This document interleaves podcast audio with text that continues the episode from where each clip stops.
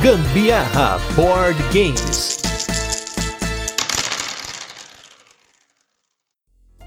Bom dia, boa tarde, boa noite, gente. Aqui é a Carol Guzmão. E aqui é o Gustavo Lopes e você tá ouvindo mais um Gambiarra Board Games, um programa pertencente ao feed do Papo de Louco sobre board games.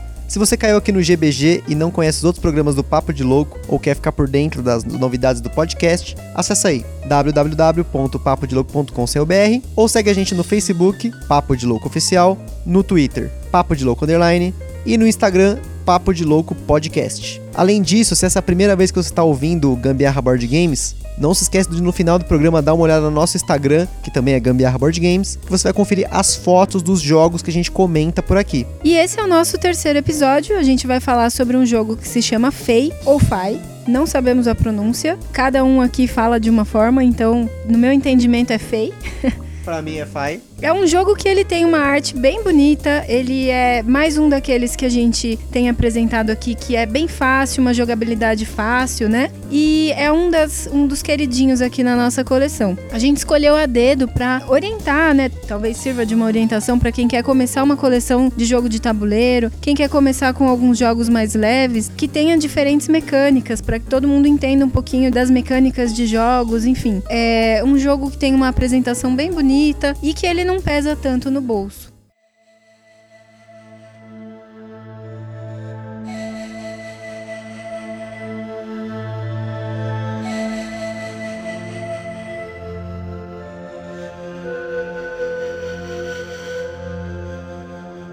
Rapidamente para explicar o FEI, nós somos espíritos e a nossa intenção é atrair os nossos magos para fazer rituais por nós. Lançado pela Conclave Editora, o FAI é um jogo para 2 a 4 jogadores com partidas de até uns 30 minutos. Ele tem algumas mecânicas que não foram faladas aqui no podcast, então se você não ouviu os nossos dois primeiros episódios, ou se você ouviu também, são mecânicas que a gente não falou aqui no podcast, que são cerco de área, e controle de área, são duas mecânicas mais importantes aí do jogo, que todo o jogo gira em torno de você controlar determinadas áreas do tabuleiro. E outras duas mecânicas não tão principais do jogo, mas que fazem parte, que é blefe e dedução. Por que blefe e dedução? Porque durante o jogo nós somos espíritos que não são revelados uns para os outros. Então, a gente tem que ficar tentando descobrir quem é cada um para poder ferrar o amigo ou para tentar que os outros jogadores não te ferrem, né? Porque se eles não sabem qual que é o seu espírito ou se eles, você consegue enganar a galera ali no meio, você consegue lidar melhor com o jogo, controlar melhor o jogo, né? O file custa em torno de 150, 160 reais na maior parte das lojas que a gente pesquisou e é um preço bem pago pelo que vem na caixa. Tem aí um monte de maguinhos. A gente fala druidas, na, na caixa do jogo falam druidas, mas a gente fala que é maguinho, né? São os maguinhos psicodélicos, né? Que estão as cores, o tabuleiro é todo psicodélico, o jogo inteiro psicodélico, né? São cinco cores, 12 de cada um. Porém, durante o jogo, como é de 2 a 4 jogadores, um dos espíritos, uma das cores, não é utilizada. Isso é bem legal, porque a gente pensou, poxa, será que dá pra jogar até cinco pessoas, mas não fica legal por conta de você saber que todas as cores estão dentro do jogo, né? Como é que se joga então, né? A gente precisa colocar os nossos magos dispostos aleatoriamente no tabuleiro, né, que é dividido por regiões, e nessas regiões tem espaços onde tem montanha, outras são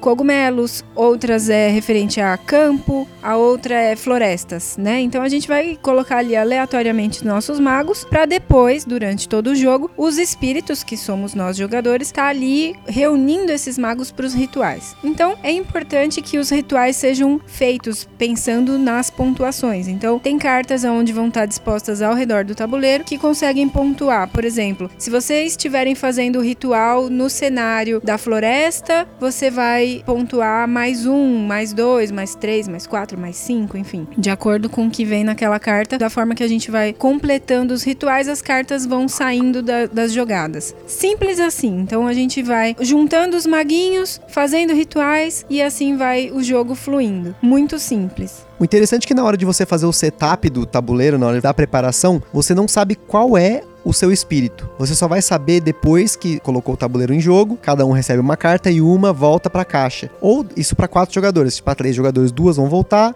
para dois jogadores, vai voltar três cartas pra caixa. Então, com duas pessoas é até muito mais difícil se a pessoa que souber blefar, né? É que eu sou péssimo no blefe, então na hora de eu tentar esconder quem que eu sou, eu sou muito ruim nisso. Porém, como que funciona o turno do jogo? É muito rápido, você pega um, um mago ou vários magos de uma casinha e coloca eles na outra, na outra região que já tem um mago ou mais magos. Você nunca pode colocar magos ou druidas numa casa que não tem nada. E se você conseguir formar uma ilha em volta deles, né? Você isolar eles, ilhar eles, eles são removidos de jogo e aí pontua de acordo com a quantidade de druidas removidos, mais a pontuação bônus, caso seja um ritual de acordo com a carta bônus do ritual, ou não pontua nada se a carta for negativa.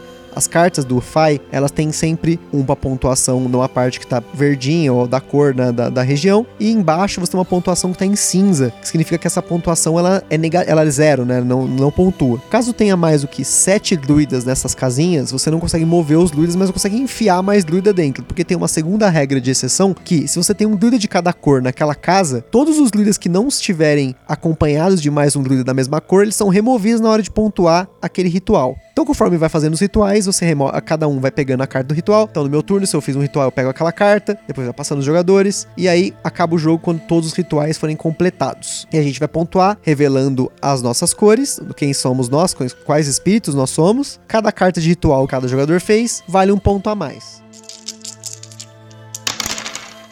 Falando da qualidade dos componentes que vem na caixa, as cartas elas têm uma impressão muito boa, é bem nítida, são cartas com desenhos muito interessantes, bem bonitos e vem aqui também um tabuleiro que ele é bem colorido, né, devido à questão para facilitar a gente a identificar realmente os, os espaços, as regiões, né, como a gente falou anteriormente. É bem bonito, bem colorido mesmo, né? Os druidas ou magos, enfim, são de, de plástico. Eles lembram um pouquinho Gogo. Lembra? Vocês são da época de Gogo? Ou só eu? Os Gogos, né? Nossa, pode crer. Só que eu vou ser bem sincera, é bem ambígua essa, essas peças aqui. Pronto, joguei, falei. Eu precisava falar. Vocês vão ver nas fotos. Eu vou deixar para vocês tomarem as próprias conclusões. Mas enfim, se você olha de pertinho assim, dá realmente para notar que são magos, enfim, até com a mãozinha dentro da roupinha, assim, da roupinha deles para fazer oração, sabe lá o que, que eles estão fazendo. Ritual, né? Estão fazendo os rituais deles lá. Mas é bem ambíguo aqui, olhando principalmente as costas do, do maguinho. Enfim, são vários, são 12 de cada cor, cinco cores, bonitinho. É, eles têm um formato um tanto quanto peculiar, né? Na hora de ver as fotos aí vocês vão entender o que a gente tá falando, né? E um destaque também aí pra, pra caixa do Fai, que até a caixa ela é estampada de uma forma que ela é, nossa, ela é muito bonita. A gente fez questão de tirar fotos só do interior da caixa, porque tem um acabamento muito legal mesmo.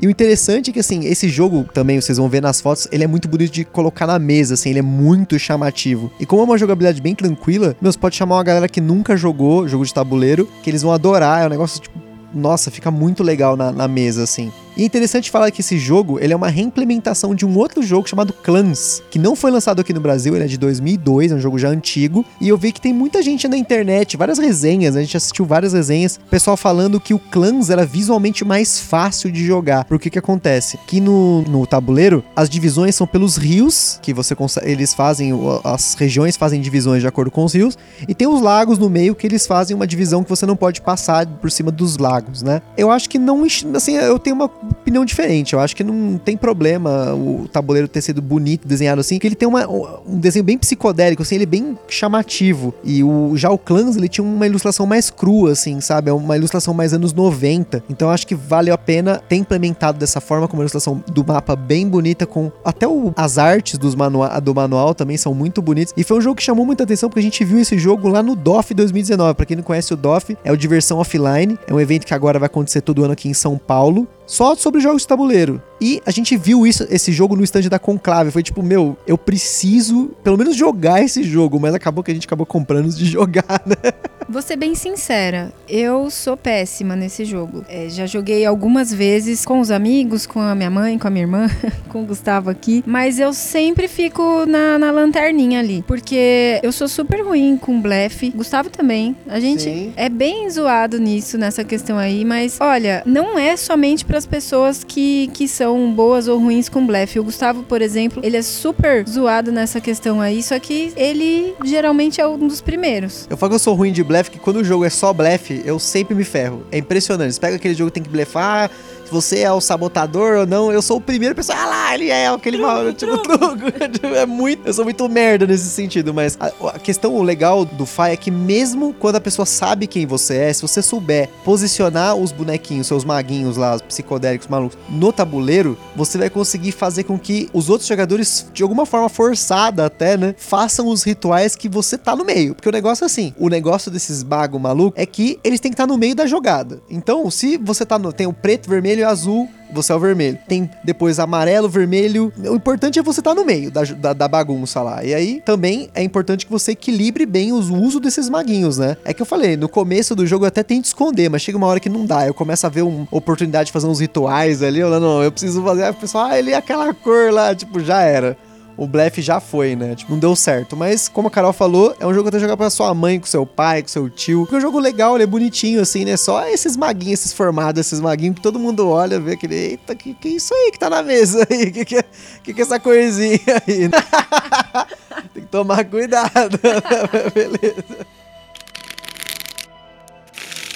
Parabéns aí pela Conclave Editora por ter trazido o, Fai aqui pro Brasil. Eu já tinha visto ele em alguns vídeos lá de fora e é um, um jogo que parece ser muito bonito, apesar dessas críticas para mim são infundadas, porque eu cheguei a ver o Clans, eu não joguei o clan, Clans, mas eu cheguei a ver o jogo e realmente a reimplementação dessa arte ficou muito melhor. O mapa, ele é praticamente uma obra de arte. Se você cortar a parte que tem ali o, a pontuação, né, que é uma trilha, parece uma, parece daqueles amuletos celtas, sabe? Aqueles, aqueles padrões que parecem umas tranças assim. Apesar que se você deixar aquilo ali também é legal, mas se você cortar aquilo e deixar só o mapa, ele, é, ele já é uma obra de arte, assim. É muito bonito e a gente gosta de jogos bonitos. Vocês já perceberam o Kings Gold, Sushi Go são jogos bonitos bonitos, porque o jogo bonito na mesa, é lógico, o jogo tem que ser bom de jogar, né? Não adianta nada o jogo ser bonito ser uma porcaria. Mas esse jogo, além de ser bonito, ele é muito fácil de jogar. Também o fato dele ser fácil não quer dizer que ele é bom, mas ele é fácil e é bom de jogar. Então a gente recomenda fortemente, tanto que é por isso ele tá entrou aqui na nossa seleção dos primeiros jogos aqui do Gambiarra Board Games, que são jogos que a gente recomenda para você começar a sua coleção. Jogos que ainda tem no mercado, ainda bem, né? Não, não são jogos que são esgotados. Tem muitos jogos aqui no Brasil que já esgotaram e já era, né? A gente até vai evitar falar um pouco desses jogos, né? Porque senão você vai ouvir a gente falando e vai, pô, quero comprar esse jogo e já era, né? Beleza, é isso aí. E aí a gente fica por aqui hoje com mais um episódio no Gambiarra Board Games. Lá no site do Papo de Louco, além de link pro Instagram com as fotos do jogo, a gente também deixa link com resenha de outras mídias, né? Então não fica só na nossa ideia, tá bom? Vai atrás, pesquisa. Se você já jogou ou até comprou tanto o Kings Gold, Sushi Go e o Fei, Fai,